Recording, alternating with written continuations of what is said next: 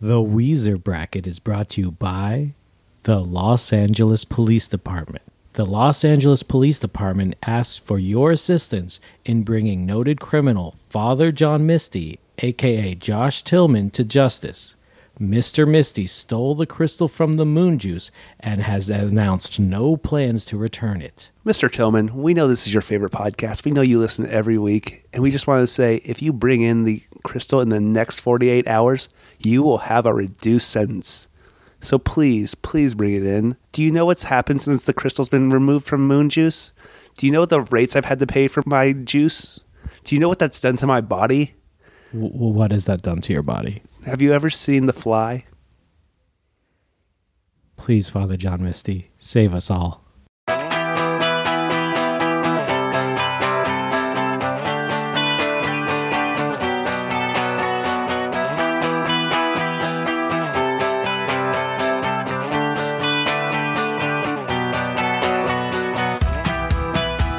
All right, it is week number four of the Weezer bracket. They said we'd never get this far, but guess what? Joke's on you. We are still doing this. Yeah. they didn't say we'd get past week one. Odds were in their favor, actually. but we are here. I am Nick Robinson, your host. And I'm Andrew Woods, your his co-host slash host slash Jim Jarmuschere. If you want to follow us on Twitter, we have a Twitter account where we just kind of shit post Weezer jokes. Uh, it's kind of like the opposite of this podcast and not very on brand with it, but that's how we use Twitter. I'm Yeah. sorry. We I can't break these habits. You know? We also now have email account, Bill, the correct? Twitter is at Weezer Bracket. if you want to follow it, we do have an email account. It is weezerbracket at gmail.com. Send us some emails. We're going to have a mailbag uh, maybe in the future. If What's you that? gu- What do you- guys send us some interesting stuff. what, are we, what are we calling that? Uh, tentative name is I'm Just a Teenage Mailbag, Not named after a Weezer song, unless. unless you had LimeWire in the early aughts, and that's how you. And then if you downloaded that song, it was generally listed as a Weezer song and not Weedus. It was actually one of the few songs that was not labeled a Weird Al Yankovic. Our DMs on Twitter are also open if you want to slide in that way. We've gotten some of those. We have, and it's already gotten very weird, uh, especially compared to Andrew and I's usual internet usage. Yeah, but we're they're still open, and we're happy to hear from they're, anyone. They're still open as of this date Shoot us a, a DM that says "What's up." all the time. All right, you ready to start? No, we just want to ask our listeners to uh, tell your friends, family, and loved ones about this podcast, uh, particularly if your friend, family, or loved one is Stone Cold Steve Austin. We've, That's right. We've decided that uh, we'd really like to have Stone Cold on and talk to him about his least favorite Weezer songs. Stone Cold, if you come on, we will buy more equipment that allows you to sit with us and actually talk. Because right now, we, I think we only have two microphones. I mean, I was expecting he'd call. I mean, I would buy, I would buy an extra microphone if we could. Okay, but you said you've bought stuff on buy stuff on this podcast before, and right now you owe about seven thousand dollars worth of Blu-rays. Oh, of, of uh, gone fishing. yeah, so l- let's not make any more promises we can't keep up with. but Stone Cold, if you come on, I will keep my promise. In our research, uh, we found that Stone Cold Steve Austin has never made any public statements about Weezer songs or their quality. So everything's uh, up for grabs. Maybe he loves what's going to win the bracket. Maybe he hates. I don't know. Get you? I don't know. Round one. Cold Dark World. Off of Weezer, the Red Album.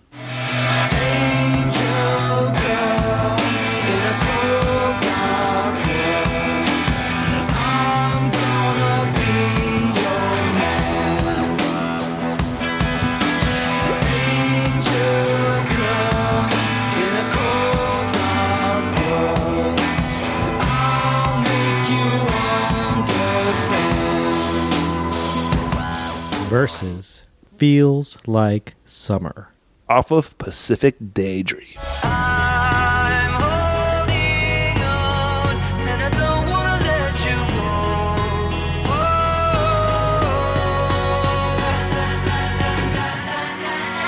Yeah, it feels.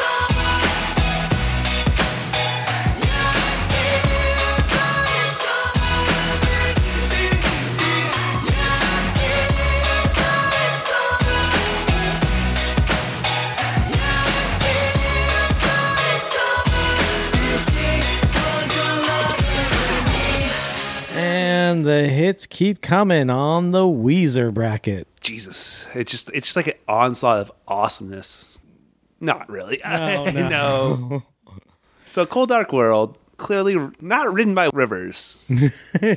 In a lot of ways, it's definitely not written by No, Rivers. not written by Rivers at Thi- all. So this is the part of the Red album where he just let everybody have a song. Basically, the second half. Yeah, This led to a lot of songs that are on the bracket, but this one belongs to Scott Schreiner, the bassist. bassist since after the Green album. Correct. Yeah, he replaced Mikey Welsh. R.I.P. I have some facts about it. You want to hear some? Let's hear some facts. So, Cold Dark World was originated from a bass riff written by Scott Schreiner, originally used as a warm up exercise. I can totally see that. Yeah. The riff was expanded upon during the sessions from the band's 2008 self titled Red Album, and uh, Rivers ex- Cuomo expanded upon the song and arrangement. Cuomo's, uh, Cuomo's wit- lyrics were originally written to uh, sound more upbeat, but combined with the music of the song, the end result came out more sinister feeling. Sorry, I'm just reading notes right now. Yeah. I will say something about this song. It doesn't sound like any other Weezer song. The big reason behind that is that it's in a minor key. Yeah. Weezer and anything that sounds a lot more joyous, like a lot of your twee sound, Yeah. is all like heavily reliant on major keys. Minor keys kind of get darker, they're more complex. This is uh, a s- Weezer song written in a minor key, which they did not go back to. No. I wonder why. Uh, no, it's pretty clear why. So I think Shriner like uh, Shriner does the uh, majority of the lyrics. he does the lead vocals. He does the lead vocals. and it's in this weird sort of tough guy voice Yeah. like like semi rap like that semi white guy rap that you hear in Yeah. a lot of rock music yeah. and it's like hey man i'm coming to beat you up and take your money we're weezer this is not something that adds up to me Yeah. Apparently Rivers originally tried to do the, the uh, lead vocals. if they were trying for that tone Yeah. in that i cannot imagine rivers doing that Apparently there is like a version of this song that has Rivers on the lead vocals and they can be heard through iTunes as part of the Ratitude Club. So, let- let- hold on, can we stop a second and think about that? the ratitude club There was a Ratitude Club that apparently I- I'm sure that's if you like bought the album and paid like, you know, maybe a little bit extra. There was like a certain like they should pay you to be part of the ratitude club oh, this song is just like this. This song is like everything that's just wrong with the second half of that album to me. Well, the whole album is a, kind of a misfire. I think like it's Rivers coming to terms with the fact that he had been maybe this overly like controlling figure in the band. Yeah.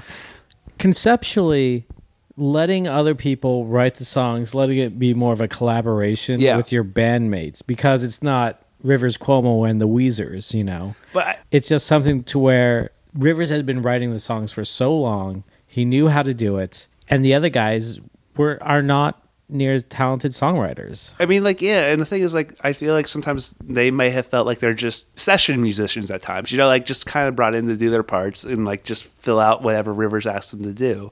And I get that they, they're, they're musicians; they want to, they, they probably have their side projects and whatnot. I mean, they all have side Yes, they projects. all definitely do. I'm sure he can. Rivers can be con- controlling and over. a hundred thousand percent. have you ever heard the story about him when, like, I think during like the Maladroit era, where he decided to become the band's manager? No, I, I, I remember reading that's a this. colossally bad idea. Yeah, I remember reading this. He decided to become the band's manager, and he became super obsessive about things.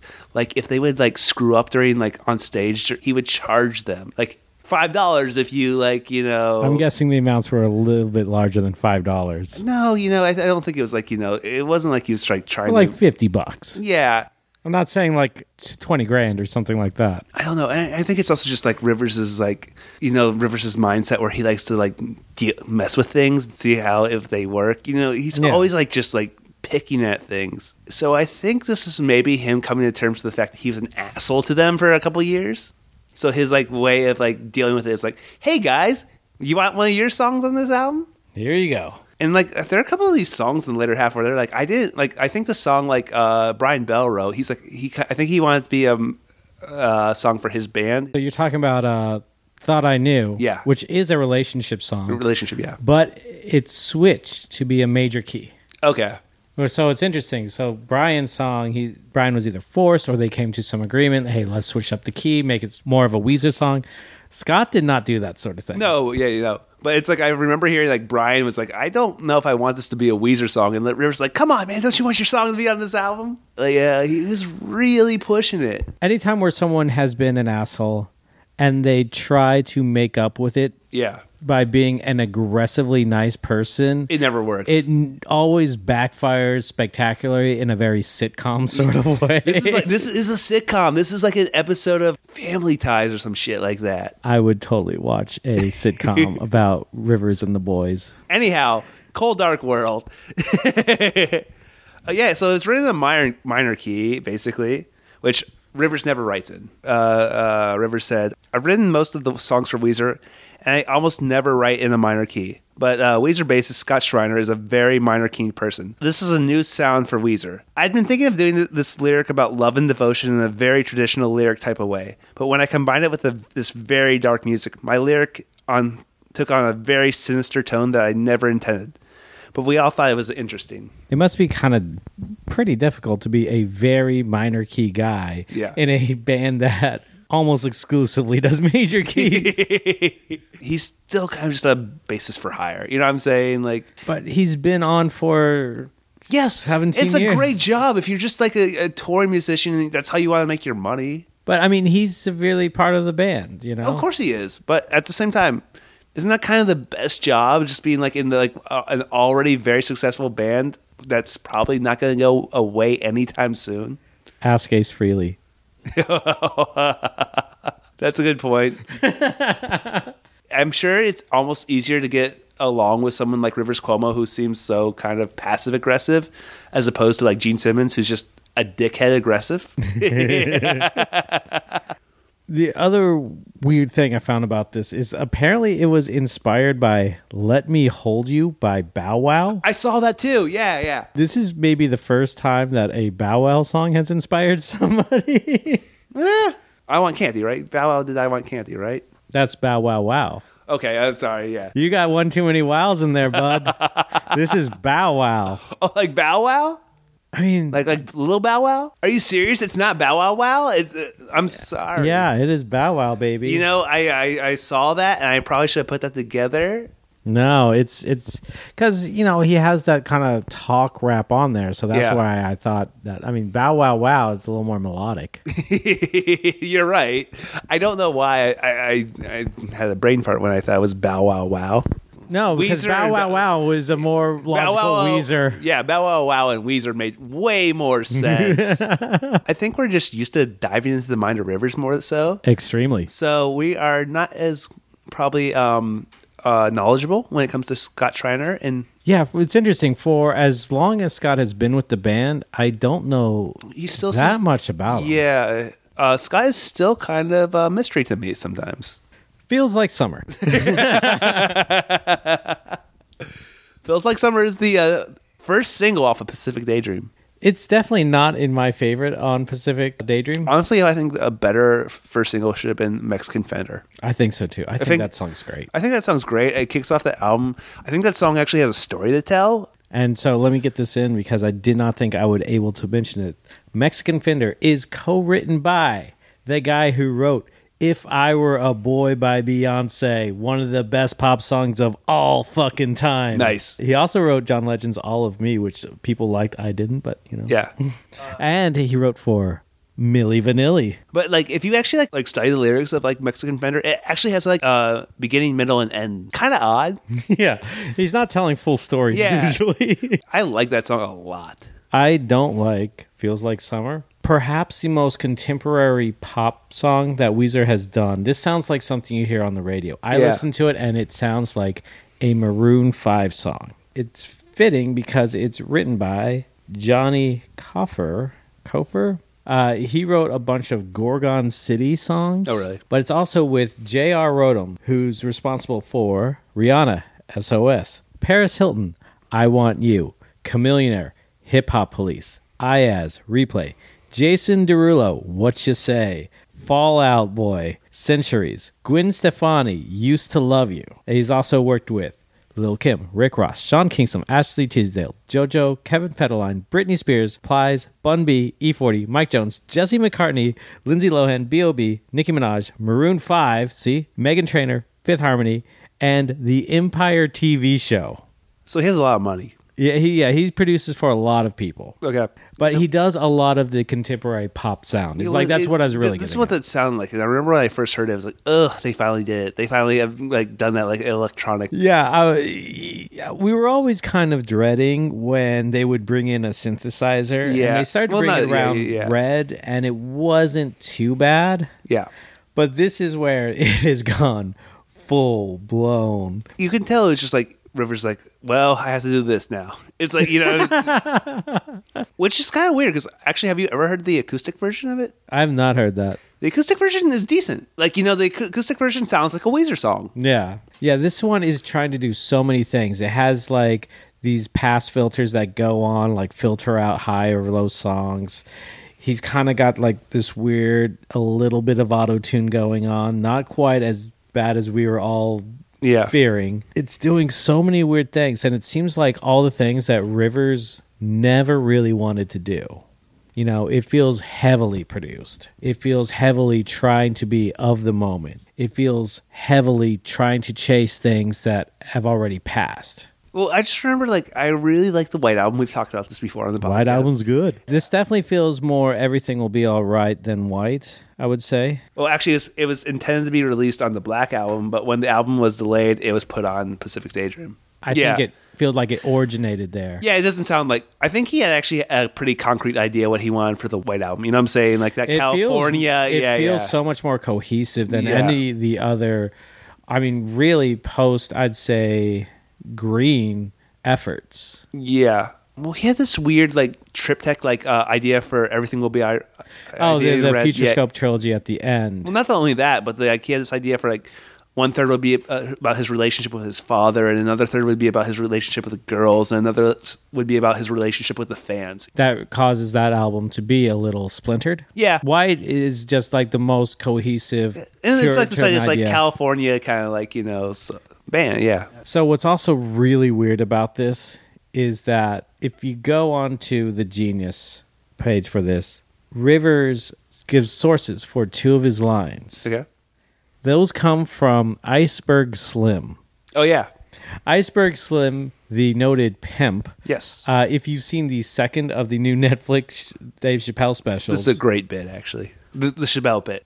I mean, my problem with it is just like instead of a comedy bit, he's just like, "Hey, you should go read this book. It's really entertaining." and it's just like, I like if I were one of the people who paid, it's just like, wait, did I just get? Did I just pay to have someone just do a New Yorker book review for me? he's like, man, you got to read. And it's like that bit goes on for like 20 minutes. And it's just like, okay, I'll get the book on tape, dude. you know? But there's a lot of people I would not expect Rivers to quote. Iceberg Slim is very up there. Do you think he read that book? I mean, I think you'd have to. That doesn't surprise me. I bet. I mean, you're not going to just casually pick up Iceberg Slim quotes. Rivers doesn't really float in the circles that would casually. No. But I, I could imagine like Rivers like reading some sort of article that mentions Iceberg S- Slim, and he like gains an interest, and he then he just goes down that rabbit hole. yeah, that makes total Rivers Yeah. sense to me. It doesn't make so much sense that he would pull it into the songs, you know? Because that's I don't know. I mean, er, I I think he just pulls everything into his songs. If That's any- fair. Anything he's reading is just game for material. Yeah, you're right. Yeah. This song feels like it's a, a T-Mobile commercial. Yeah. yeah. It feels like feels like summer. Hey, get buy one phone, get one half off at T-Mobile. Hey, everybody. It feels like summer. It just sounds like the most like Weezer so- name for a song, right? It does feel like that. And, And, it- did you have you listened to his Sound Exploder actually? then, no.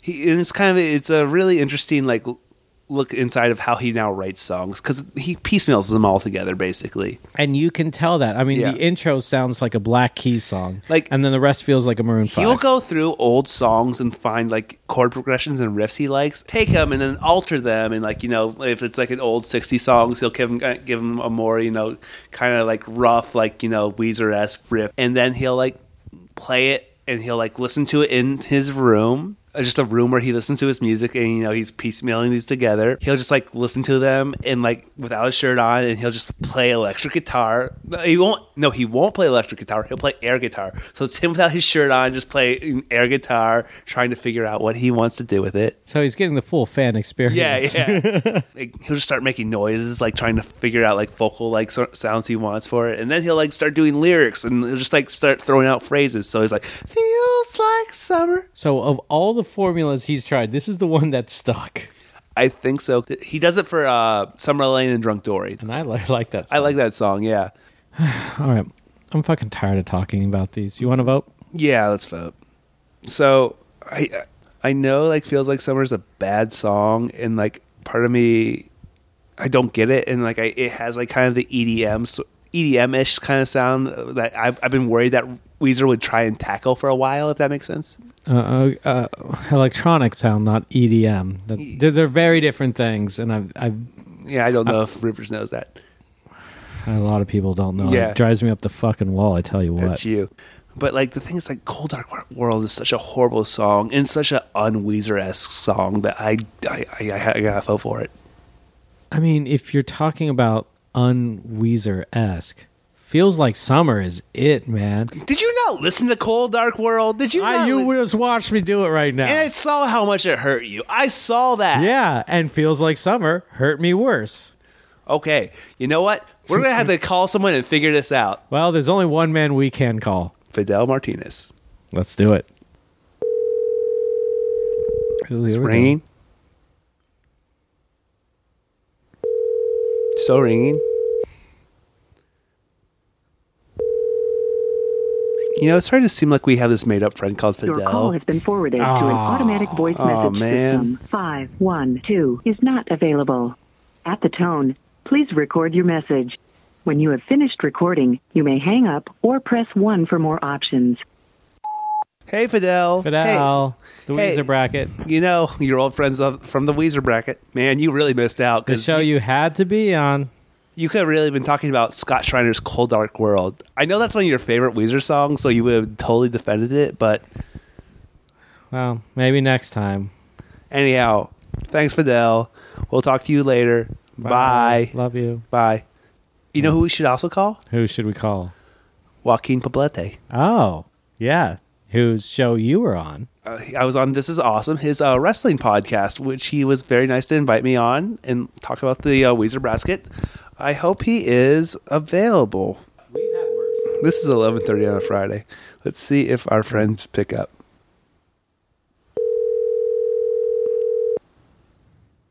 Andrew, Andrew Woods. I am at the Rusty Mullet.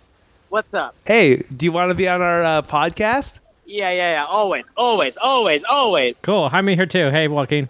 Hi, Nick Rob. So we have two really shitty Weezer songs that we need you to uh, help us decide which is the worst. Okay, that's very fair. Is this actually I'm, I'm a Joaquin? lapse. I'm a lapse agnostic when it comes to Weezer, but I think I I, I, I can do this. This is definitely Joaquin. Okay. I almost didn't sound like you walking. I'm sorry. I was just listening to you.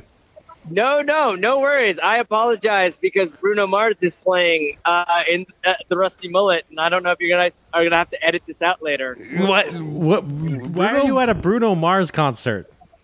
Uh, no, no, no. I'm not at a Bruno Mars concert. I was at the Hollywood Bowl seeing LCD Sound System like a proper 31 year old, and uh, I, I wanted to wait for the surge for surge on Uber to go down, so I Oh. went to the rusty Ah. mullet like an idiot. So okay, so the two songs we're, we we are playing tonight are uh, "Cold Dark World" from the Red album. Do you remember that song? I okay, yes, Cold Dark World. Okay, what's the second one? And the second one is "Feels Like Summer" off of uh off of uh, Pacific Dre Team. Pacific. All right, I'm gonna tell you right now. I love Feels Like Summer. Yeah, I know you do because we've talked about this Here's the before. thing. Yeah. Here's the thing.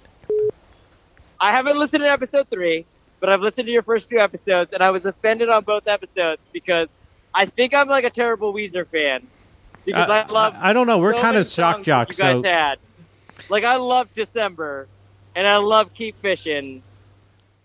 I mean, It feels like summer. Let me tell you, I love. I love feels like summer. do you feels like also something- like get special feelings when you see a T-Mobile ad? Yeah, basically. Can I also say I remember uh, so a few weeks ago, uh, Joaquin and I went and saw the uh, Rivers do a acoustic show in the, at the Hi Hat, and he uh, did a acoustic version of "Feels Like Summer," which is so much better than the shitty version of "Feels Like no, Summer." it's so much better. yeah. I mean, if he included a uh, acoustic version, I would be more on board with it.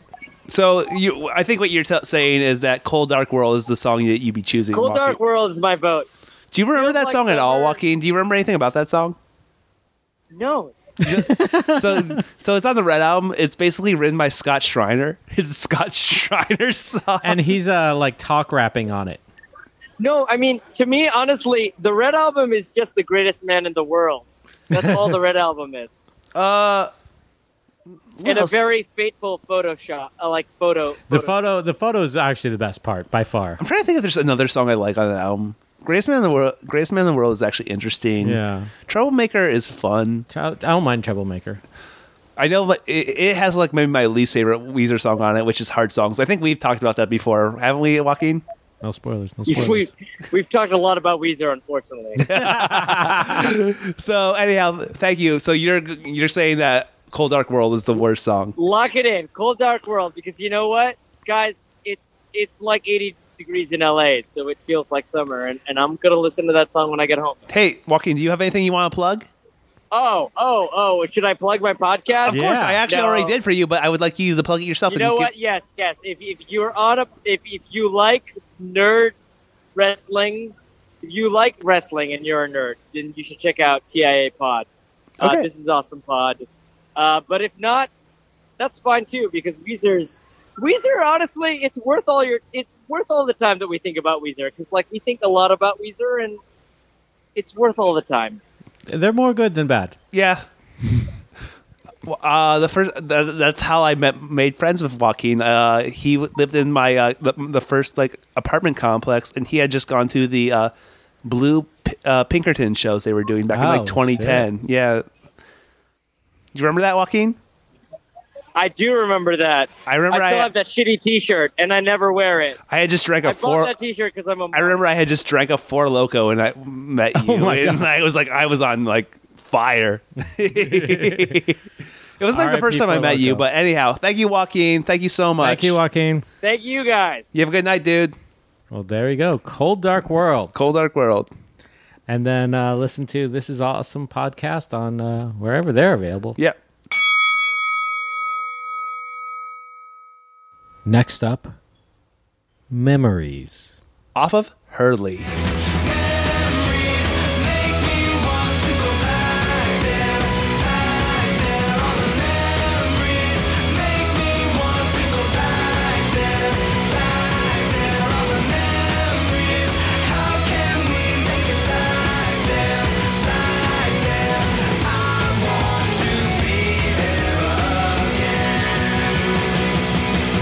versus My Best Friend. Off of Make Believe.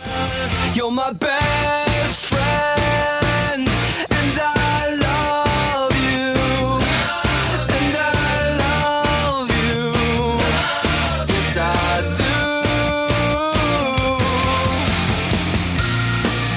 do. So, I, hey, Nick, Hey, what? I think we got ourselves a movie round here. Oh, Memories uh, played in the uh, closing credits of uh, Jackass 3D. classic, classic film. My second favorite Hold on, Jackass. still film. probably the best use of 3D in a movie. Oh, hands down. Hands down. There's not like, I mean, there's Avatar, of course. it, I think it goes Jackass 3D, then Avatar, Yes. and then Jackass 3D Avatar Edition, where they just rotoed Navi over all the guys. So, Memories is off of Hurley, as we've said before. It's the first single off of Hurley. That's not a good first single. Uh, off of Hurley, it's the best first single you could possibly have. So, apparently, this song has origins as far as back as like 2006. So he's he was keeping this one like, whoa, I got to keep this tiger in a cage. Because this song's all about nostalgia, right? Yeah. I was thinking about this when I was listening to it. I was like, this is basically the prototype for Back to the Shack.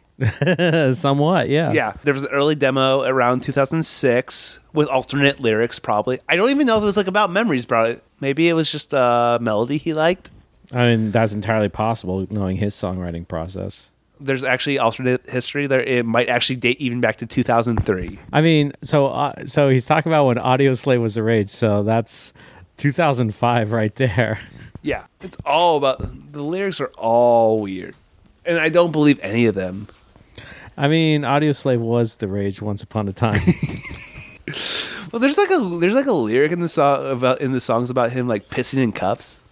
I believe that happened. Do you really think they were pissing in cups? I've done it. You've never pissed in a cup. Like when I was like a kid, I once went on a trip with my grandma and mom to Gettysburg. And do you ever like have one of those like tours where they would just like you'd have like someone come in your car and they would give you like a tour of the area? They got in your car? Yeah, yeah, yeah. This is like a thing in Gettysburg where like they would get in- What? yeah, they would get in your car and like lead, lead you around like the, all the areas of Gettysburg, and they would like basically it was like your own personal tourist, and they would like basically give you yeah, it's a real thing that happened. I've never heard this in my life. Have you ever been to Get- Gettysburg? Well, no. Why would I go to Gettysburg? Because well, there are huge Civil War historians who like, and I'm like from a s- they're in, like nerds. So yeah, like so this is something my, my my grandmother and my mom made me do when I was probably eight or nine years old, and I just remember like. I had to be in the back of the car while this person would give it like of all like the historical, you know, like war fields and whatever in the area. And I had to pee so bad, but there's like there are no like restrooms around. so like I remember one point like my mother and my grandmother knew I had to pee and they're like, "Okay, we're going to go out here and listen to this historian tell us give us the whole layout of like like this battlefield. You go in the back of the car and pee." So I had like a I had like a Coke can, but it was so hard to pee like Oh, in It the- is hard. yeah, like, Do it while driving. a though. coke can, like like aiming that like small hole of a coke can when you're like eight years old. I remember I just and it fills up a lot quicker than you think it's oh gonna yeah, fill I up. doused the back like the backside of my my grandmother's like seat, like with just piss, trying to piss in the back seat, just like trying to aim in this hole. Also, for some reason during this trip, I decided to memorize the Gettysburg Address. How's that served you in life? I didn't remember it a week later. Anyhow, I had, th- those are my memories of my childhood. Um, I've peed in a cup a lot more recent than I probably should have. okay. AL memory. but let me ask you a question. What is your favorite of the Jackass films? Two, Two? two is so good What is it? What, why? because it also it has the scariest part, which is the ball pit with the snake. Oh, when they're trying to um, horrify Bam. Well, yeah, but it's just like that thing is so next level where it's just they're all in it, and then like there's that snake and it's biting them and they're bleeding profusely. Two also has the cameo from Three Six Mafia. Oh, yeah, yeah, yeah. where they, where they pay him it's not even that much it's like 1200 bucks to eat shit Yeah. and he can't do it You know, I've actually enjoyed this song because it's actually bringing up my own memories of like things. Like that's kind it's bringing up my memories of the jackass Yeah. franchise my jacket, my memories like piss in the back of my my grandmother's like car. we're going to take little andrew uh, to gettysburg and he's going to make all these wonderful memories and pissing in a coke can I'm sorry, we haven't really said much about this song because there's not much to say. It has a fine me- melody. It's okay. so what really gets to me is like the way he's singing he's singing to the- its back of the wall style Yeah. and it's the whole song seems to be in somebody else's style and i can't quite place it the only thing i can really think of is that it kind of sounds like a less melodic killers record Yeah. you know it, Eh. exactly it's like no. it's like that's the close that you know this is the closest i've come but it doesn't really sit well with me No, I don't. I, I don't see the killer. there is a thing. different- there's Maybe different- he. I could almost see him trying to do that, but it doesn't sound like a killer but there's song. definitely it's definitely trying to ape somebody else's style it's kind of like it's kind of like a green day record but not quite it's kind of like the killers but not quite there's somebody that he's trying to pull from and i just can't quite place it I don't think there is anyone. you may be right you may be right the one thing that it absolutely does sound like is that if you just played this, you didn't tell anybody it was a Weezer song. If you asked them what label this is on, everybody would say this is an Epitaph record. Okay. Yeah. This sounds a lot like a 1208, like a Hot Water Music, like all those ancillary bands that Brett Gerowitz signed back in the day, which I was actually a pretty big fan of. Yeah. Not going to lie. I w- have to wonder because Rivers is somebody who does care about these things. If he was trying to fit into the Epitaph discography, yeah, but do you think he was even aware of that like discography? yeah, I th- I, I believe that. Yes, Epitaph. Yes, Yeah. yes. I guarantee you that Rivers has listened to a lot of Bad Religion records. Oh, that's true. I, mean, yeah. guarantee you, he's definitely listened to Newfound Glory and records. I like think he's that. only probably listened to like Newfound Glory songs that were on like the radio. You know what I'm saying? I don't think he did a deep dive into Newfound Glory. The problem is it's Rivers. I can convince myself yes. I can convince myself no. I think like Rivers' thing is like he like I don't think he does deep dives, but he is like enough of a fan This kind of does sound like a Newfound Glory song. a little bit. It's also really heavily compressed, which sounds so weird. Yeah. we've ex- been exploring songs that he does these post processes to, like the pass filters in the last one, and he does a little bit of auto tune, and he's done these things. But the heavy compression is just not something. It's again, is it something he didn't go back to? It's weird because I can't see him really treasuring those late Metallica albums that were super heavily compressed. I don't know where it comes from. Yeah. I mean, it may be an epithet thing. I don't know. All right, but uh, let's move on to my best friend. So you know the history of it, right? I do not know the history of this. I've kind of maybe told you a little. You did tell me a little bit, but I'm pretending not to know. so Why don't you tell our listening audience? So it wasn't written for Shrek 2, but when they were looking for soundtrack songs, because after the, the soundtrack for Shrek 1 was a huge hit with like All Star and like uh like Rufus Wainwright song. No, it was a hit with fucking smash mouth bangers, baby. Which was already a hit though. Like that song was already a it was hit. already in Mystery Men. Yeah, it was too. already in Mystery Men and it had already been a hit, but you know, you sh- throw it in Shrek and let's just like reignite By, the by fire. the way, we are recording this on the 19th anniversary of the release of All Star. Oh, that's right. May the 4th was the 19th anniversary of And uh, that's why everyone says, May the 4th be with you. Yeah. All Star came out and it's a fucking banger. Jesus. Let's try to get Smash Mouth on. Oh, we could already do it. No, they hate us. Oh, they don't. this song was uh, so basically the Shrek people came to Weezer and said, "Do you have a song we could have?" And Rivers was like, "Actually, I do." And it was this song called I have been waiting for this day. it was a song called "My Best Friend," which he had kind of written about a friend who was he thought kind of ogreish. Do we want to guess who this is? I don't think we know who it is. I think he plays the drums. So they developed it a little bit and they submitted it and it was rejected. Okay, can we say this again? There's a Weezer song that was rejected from the, the Shrek 2 soundtrack. So the company that this song was rejected from was Accidentally in Love, Counting Crows, Holding Out for a Hero by Frou Frou. Um, holy shit. There's a uh, cover of Livin' La Vida Loca by Eddie Murphy. Nick, have you ever seen a Shrek movie? I have not. You, so you've never seen a Shrek movie. No, why would I have seen a Shrek movie? I have no children. Well, you were not that old when it came out. No, but I was watching movies with people in them. Yeah, but okay. So you, you so Shrek movies are just filled with horrible pop culture references. You know what I'm saying? It's That's basic- that's the other thing. it's Yeah. just like I'm like oh, That's boy. what they are. They're just like you know, like name that fucking pop culture reference. Like, so I'm sure there was a scene in it where Monkey just does like "Live and La Vida Loca." You know what I'm saying? And then, Yeah. Like just horrible pop culture reference. 'Cause Is it like as bad as an episode of Family Guy like that?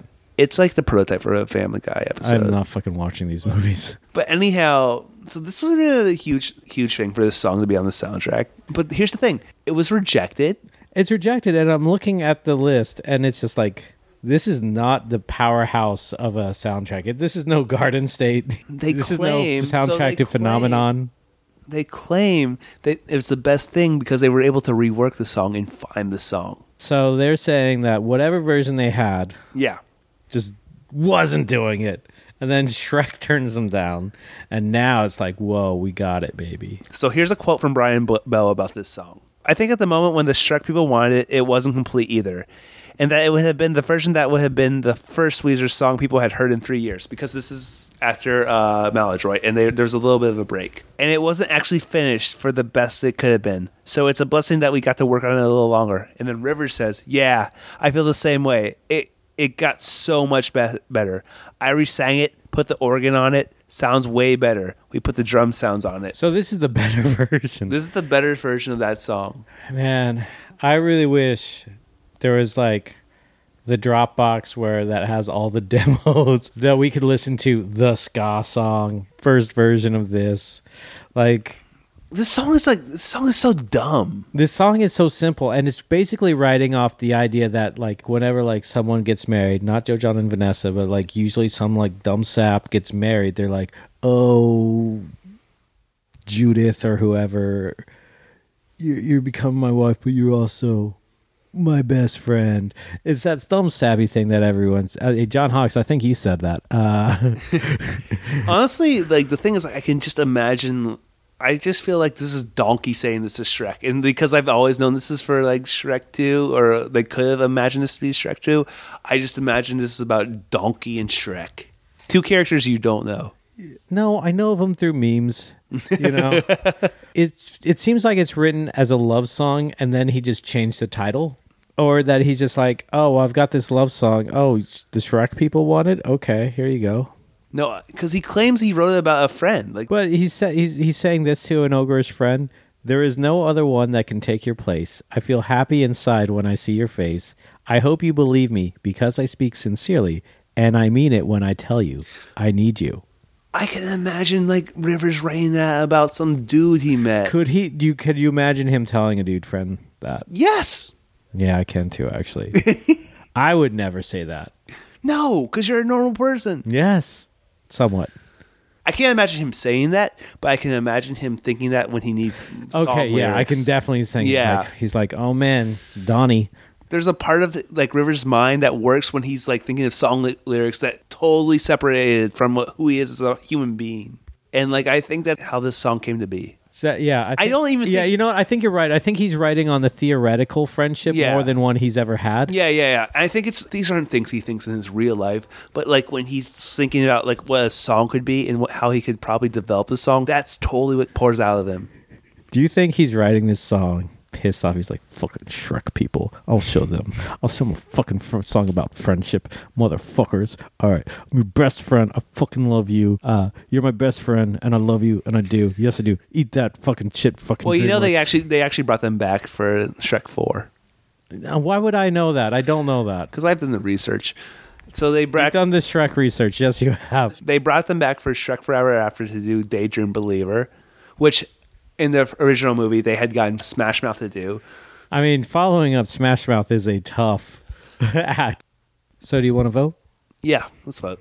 All right. So, I like the idea that Rivers wrote a song, had it rejected, and then out of sheer spite towards DreamWorks, just like, "Oh, fuck them, I'll fucking show them. I'm going to put this on this record, and it's going to be a fucking great song. Everyone's going to love it. Fuck them, fuck them. Hey Nick, let me ask you a question though. Yeah. Did you listen to this song? Yeah, I fucking did. Wouldn't you have rejected it too?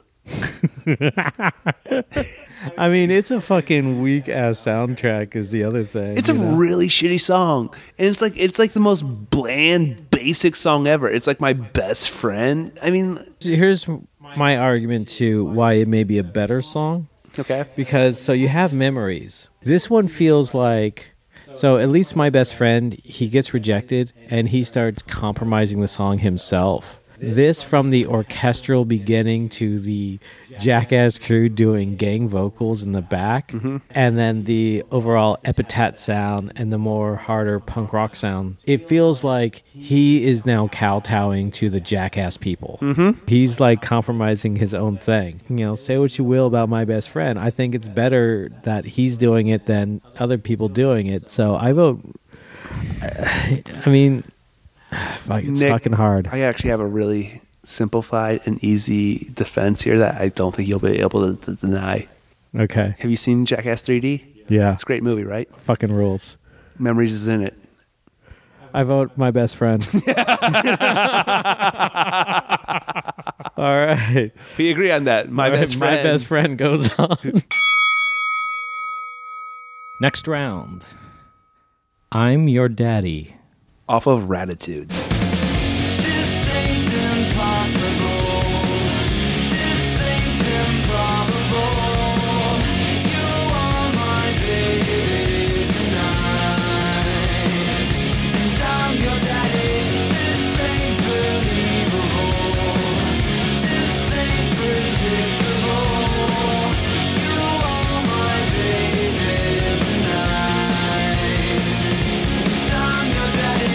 versus La Mancha Screwjob. off of Pacific Daydream.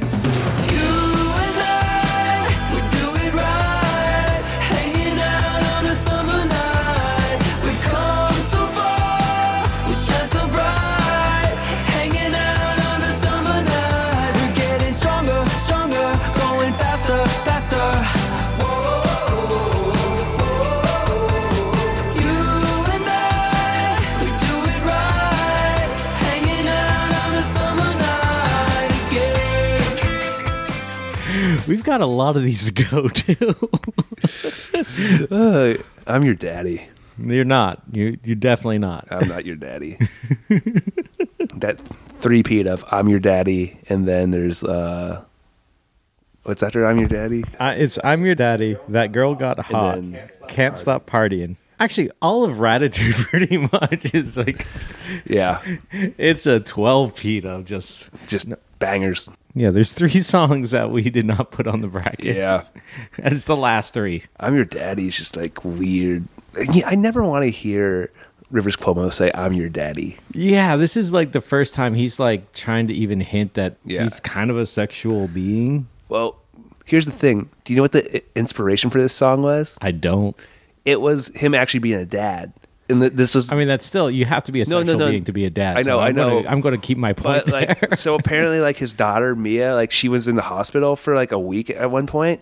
Her uh, white blood cell count like dropped really badly, and she had to go in the hospital. I guess there was just a night where he was just holding her, and he was just saying, "You're my baby tonight, and I'm your daddy." So that was the inspiration Wait, for. wait. Why would you tell your child I'm your baby tonight? It's like No, you're he bet- said he said, "You're my baby tonight." But still, Yeah. tonight. I mean, it's always his baby. I mean, know, I know. I, I don't know a lot about science, but I know that that it doesn't change. But I just don't get like he. So he got that line, and then he wrote a song about a girl and turned it into this gr- weird, gross song. He doesn't have any songs about his kids, really, does he? No, That's weird. You would think, like, if his kids are so important, I'm going to assume that his kids Yeah. are important to him. That you would, if you're a songwriter, write a song about your kids. I just I don't know why he's never written a song about his children. At Maybe all. he doesn't like them.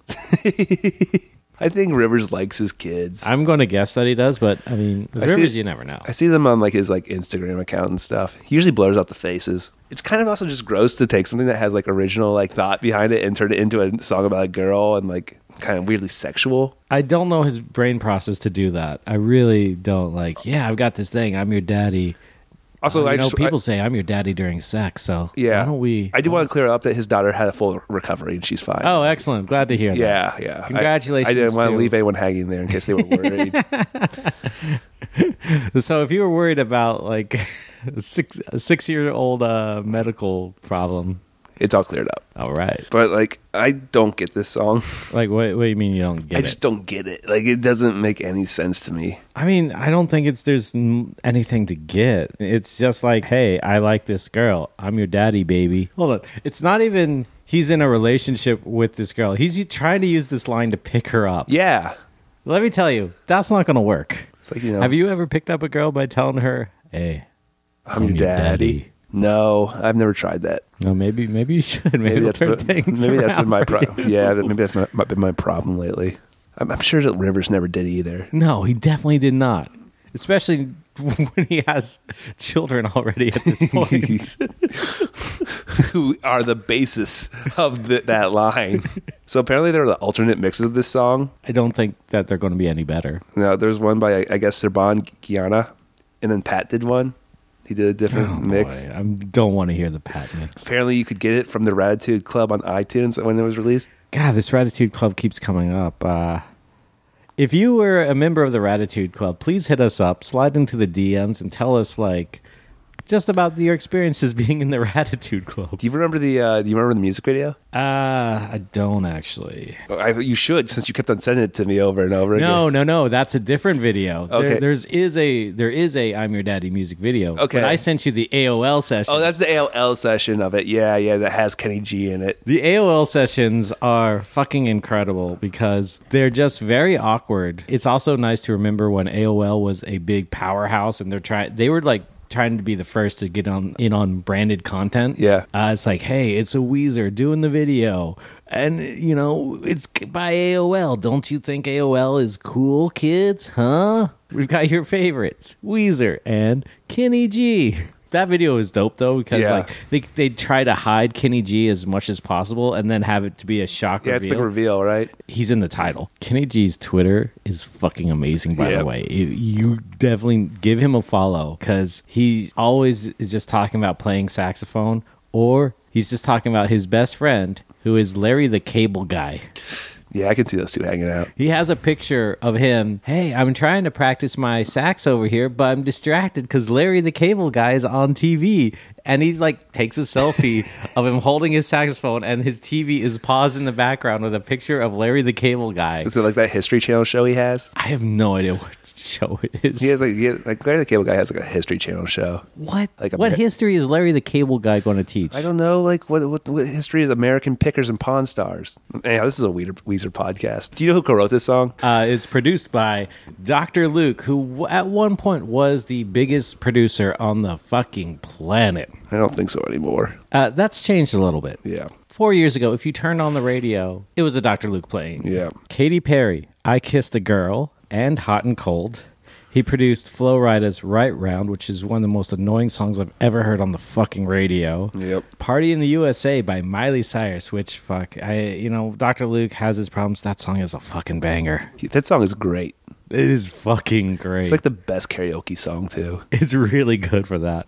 He produced TikTok by Kesha. Uh, that led to uh, some Yeah. problems. Yeah, it did a lot of business, but uh, maybe it was not the best move. nope, did not lead to good- great things. He also worked with Rivers another time. What song? B.O.B.'s Magic. Oh yeah, I got the magic in me. Did I tell you when I saw him uh, do the uh, acoustic live set? He did that song. No. He did that song. Was this, this is the recent time? yeah, this was like uh, about a month or a month and a half ago, I'd say. He did the entire thing. It was it was something. Oh, he did the B.O.B. verse? Yeah, he did the VOE verses. Yeah, Oh, boy. Uh, he also produced Tayo Cruz's Dynamite, which j- became wallpaper. Basically, he's done half the pop songs ever written since 2010, basically. yeah. Because this is produced by a mainly electronic producer, the first thing that really sets me off on this song is that it's a drum machine. Yeah. And it's not Pat programming it. Pat is on guitar for this. Is Rivers playing anything on this song? He's just lead oh vocals. Jesus! and that's a mistake. I'm going to just say Rivers underrated guitar player. Yeah, Rivers is a great guitar player. I but I don't think he gets the due that he should. No. Most people just like see the Weezer songs and stuff like that in and of himself. The guitar songs, even on these songs that we don't like, we're usually like, well, the guitar's pretty I mean, good. he has all that metal training, basically. You know what I'm saying? Which is pretty- you have to like slay. Pat Wilson is a guitar player. How would you rank all the members technically? Rate them as musicians? I would actually just do it like how it's usually listed. Yeah. Uh, Rivers, Brian, Scott, Pat. Scott might be more technically. But here's the thing: like, Yeah. there's maybe a handful of Weezer songs that have really strong bass lines. Yeah. the bass is more complimentary than anything, The only one I can think right now is Only in Dreams has that. Or, which he didn't do. he didn't do it. No. I'm sure he's had to play it.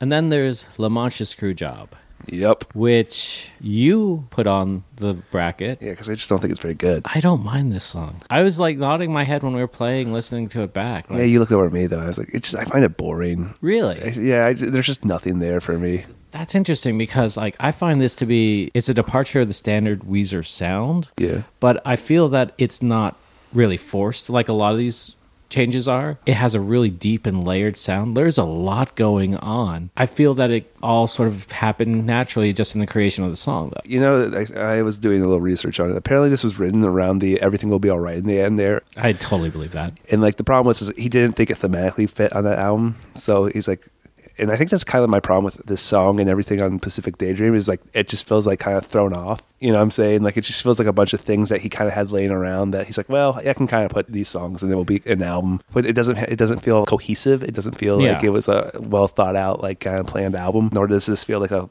well thought out song. I'm with you on Pacific Daydream. Yeah. It feels like you're listening to somebody's playlist of unreleased Weezer songs. Yeah. So apparently, um, Rivers did an interview for uh, with Upset Magazine. This song is about someone uh, he worked with. So- As ha- are half of his songs. It's either with someone he worked with or a girl. yeah, Fi- uh, usually like a fictional girl. yeah, too. definitely. Yeah, I was about to say a fictional girl. Yeah, and he's he said specifically, I was having mixed feelings about them as a collaborator, but ultimately realizing we're much better than anything I can do on my own. Owning up to the mistakes I made in th- that relationship and reaffirming the value I see in that relationship. What do you think it's about? Yeah, I was about to say it's an unnamed collaborator. Time to guess that it's about Matt Sharp. Dude, it's just like every time, just every like he's just writing half of his songs about Matt Sharp. He's like, twenty p plus years later, he's, he's just like, like, that fucking guy. how much do you think Rivers actually thinks about Matt Sharp? Very little. Yeah, I put down that I think this was about Butch Walker. that could be. Yeah, Butch Walker uh, produced a lot of this album. Uh, he did. He produced this song too. I mean. Yeah, And it makes sense, like if you're like, "Hey, we're a great team." When we when you produce for me, it makes sense to have the guy produce the record about him being great together. Maybe he wrote this song about Ryan Adams and their one collaboration. I don't think it's about Ryan Adams. I do you think maybe it's about Sugar Ray and Mark McGrath? No, because he didn't, he didn't really collaborate with them. You know what I'm saying? Like they just they just covered his song. I yeah, that's true. Bushwalker sounds like a good guess. It's got to be some more one more recent. And like Bushwalker seems like someone he's collaborated with the most, who, who's not like a member of the band. I get why you you don't like this song in the Weezer pantheon. Yeah. because it's a very busy sound. Yeah. that's really not something that Weezer has ever done, or when they have tried it, it's always been this weird collaboration or experiment that just doesn't work. But I am fine with this one. I don't see your anger. Like I don't have anger. I, I'm, I'm not. Yeah. I'm not angry at the That's- song. I'm just kind of indifferent to it and just think it's kind of boring. And But I think if Weezer is going to try busier sounds, I think this is perhaps the best application of that. you want to vote? Okay. You know, it's got to be uh, "I'm Your Daddy." I mean, Yeah, that's it, "I'm Your it's Daddy." Clearly, it's "I'm Your Daddy." I mean, Daddy's just a bad song. It's a real bad song. Its message is murky w- if you know the origin, and then even if you don't, it's it's just a bad way to pick up girls. I'm Yeah. gonna say it. I'm going to say it. The And like- Weezer bracket does not recommend you going up to a girl and saying "I'm your daddy" to hit on her. But if you do try it, please DM us and tell us how it goes. I'm going to guess not well. I'm your daddy moves on. Our final round. Where's my sex? Off of Hurley.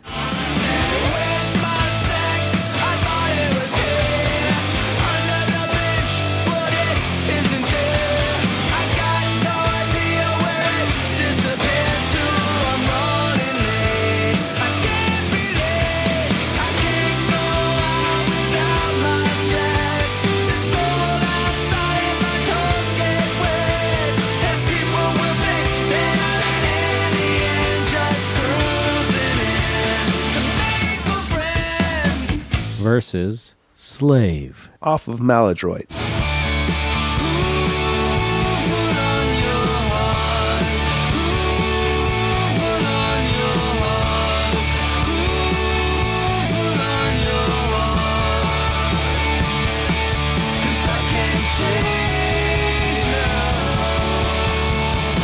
So this might be the most mismatched matchup of the of the entire bracket.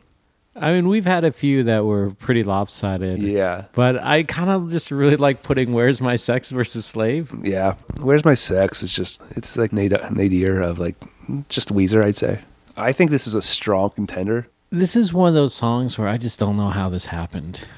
Because Rivers has never been about these sort of like really bad puns. And this not is not even a pun. It's not like- fun.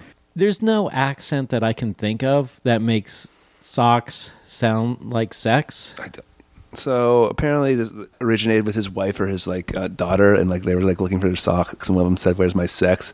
and it stuck in his brain. I Like don't. I, can see like the daughter messing things up. Yeah. But there's no accent that sounds like this. There's no jokes about this because it just doesn't sound the same. No, you know? it doesn't make any sense.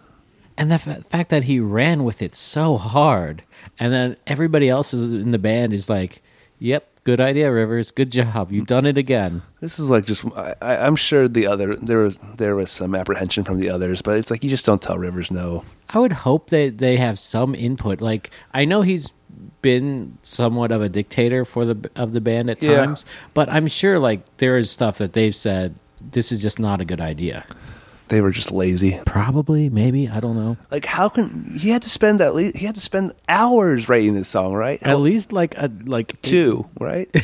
Not only just like writing it, then like recording it, mastering it, eh, you know, like producing. And it. he is taking songs off of this album. He's like, nope, this one's got to go. Where's my sex? That is staying. I feel bad for the, that people might be like following the podcast and they've never heard this song and they're they're going to have to hear this song because of this podcast. I mean, you you're clicking onto a bad Weezer songs Yeah. podcast. Like you kind of you're kind of asking for it. I got to say it. I'm How sorry. long is this song?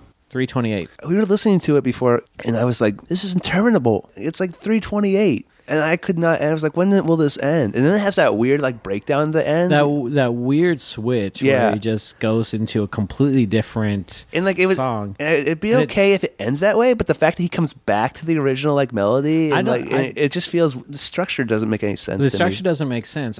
I don't care one way or the other that it comes back because the original No. riff is it's fine, it's not great. I don't miss it when it's gone. no, and like the, it- the, the second one is just not very good and No. it's like why are you switching to this what about this part of the song are you trying to give more impact to which of these lyrics are you trying to s- really hit home and I, I called it a breakdown, but it's not really a breakdown. no it's um i don't know what to call it I, I have no clue. I just call it a breakdown because that's where the breakdown usually would come, and like you're kind of used to it, and it sounds like it's going to be that. Then it doesn't become that. Yeah, the two parts are just completely disjointed and don't make a lot of sense either alone or together. These are the notes I took when I was like trying to write write out things up about the song. I wrote, I don't even know what to say. This song sucks so bad. So what's amazing about it is like we were thinking like how the song come to happen.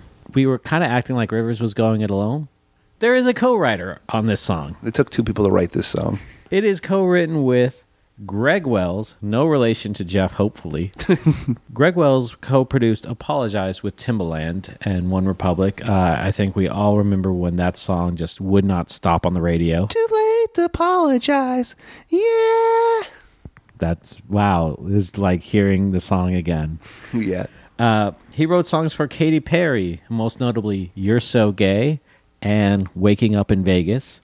That's early Katy Perry, right? But he stayed on. Just the songs that uh, you would know from like Prism, the later albums. They're, they're just not ones people would Yeah, recognize. not I the hits. didn't- He wrote songs with Blake Shelton, but most importantly, especially to you, Andrew, he produced the soundtrack to "The Greatest Showman." Oh no shit. I'm, I, uh, I, I'm, I stand for the greatest showman. I saw it in theaters with me and my friend Thane. Shout out to Thane. I bet you're listening. I like the greatest showman. It's really like ostentatious and like kind of like, you know, like glitzy and kind of tacky, but I enjoyed So basically, exactly like this song. yeah.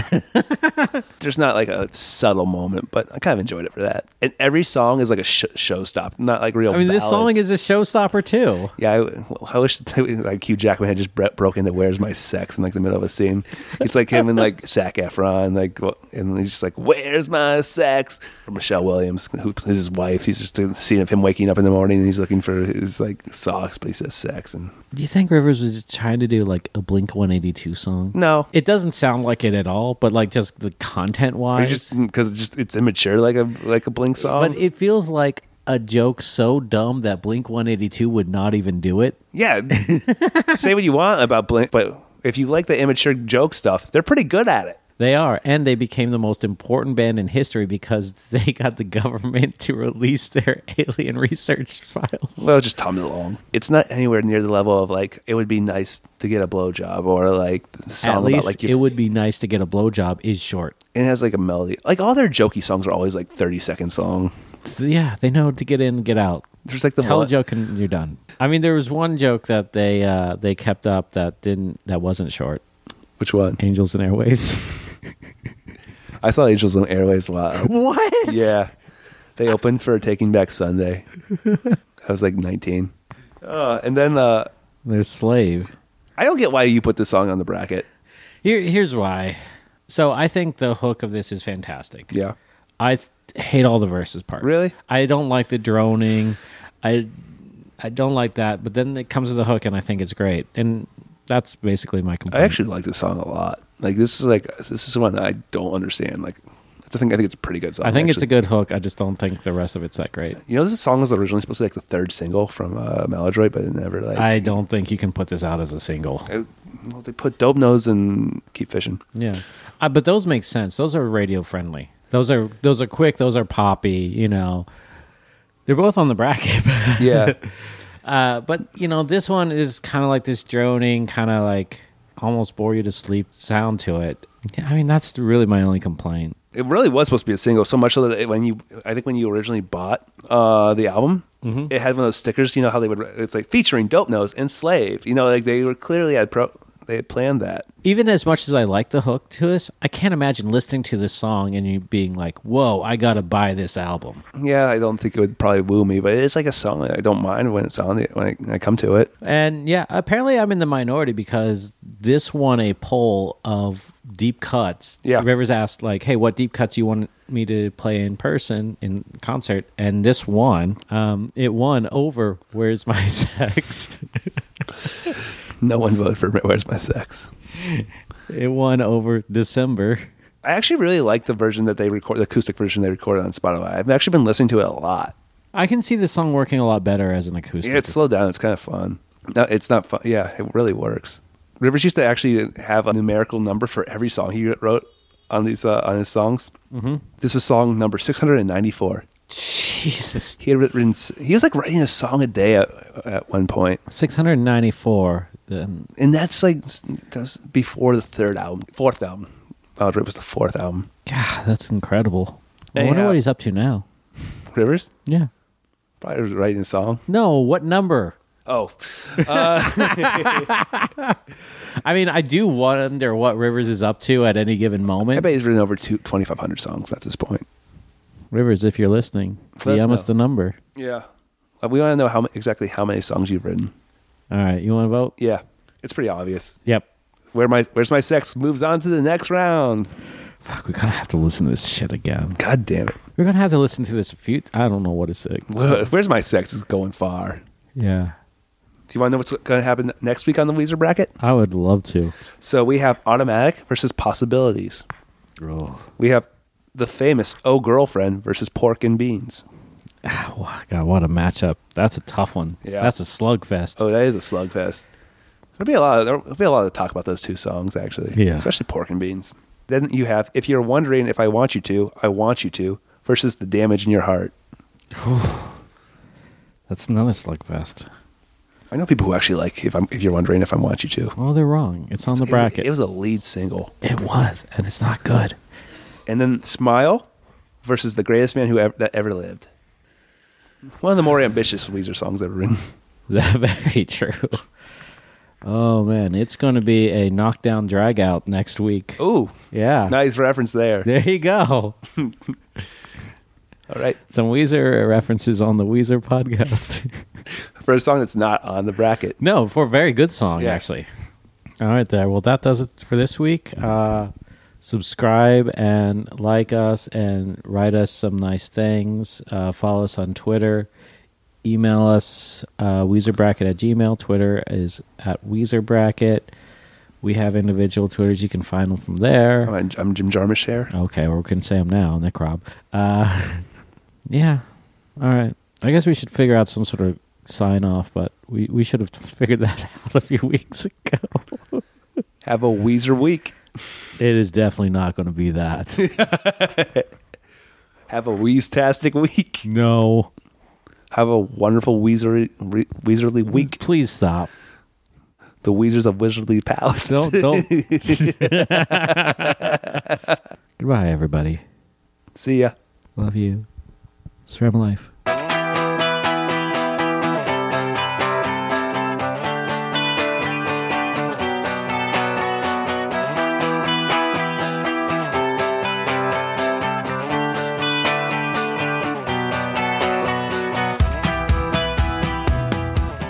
All the Weezer songs we are claiming fair use uh, for purposes of discussion, and you should look back because there's a lot of discussion about these. So there you go. But the intro music is by Alvaro Kid, and we downloaded it from hooksounds.com, Creative Commons with attribution. So there you go. Thank you. Uh, yeah, and see you next week. Oh, I would also like to give a shout out to Spence Nicholson for helping us with the art. Yeah. Oh, he's real happy about that, and giving and letting us record in your house. Thank you, Spence. Thanks, Spence. See you guys next week. Bye. Love you.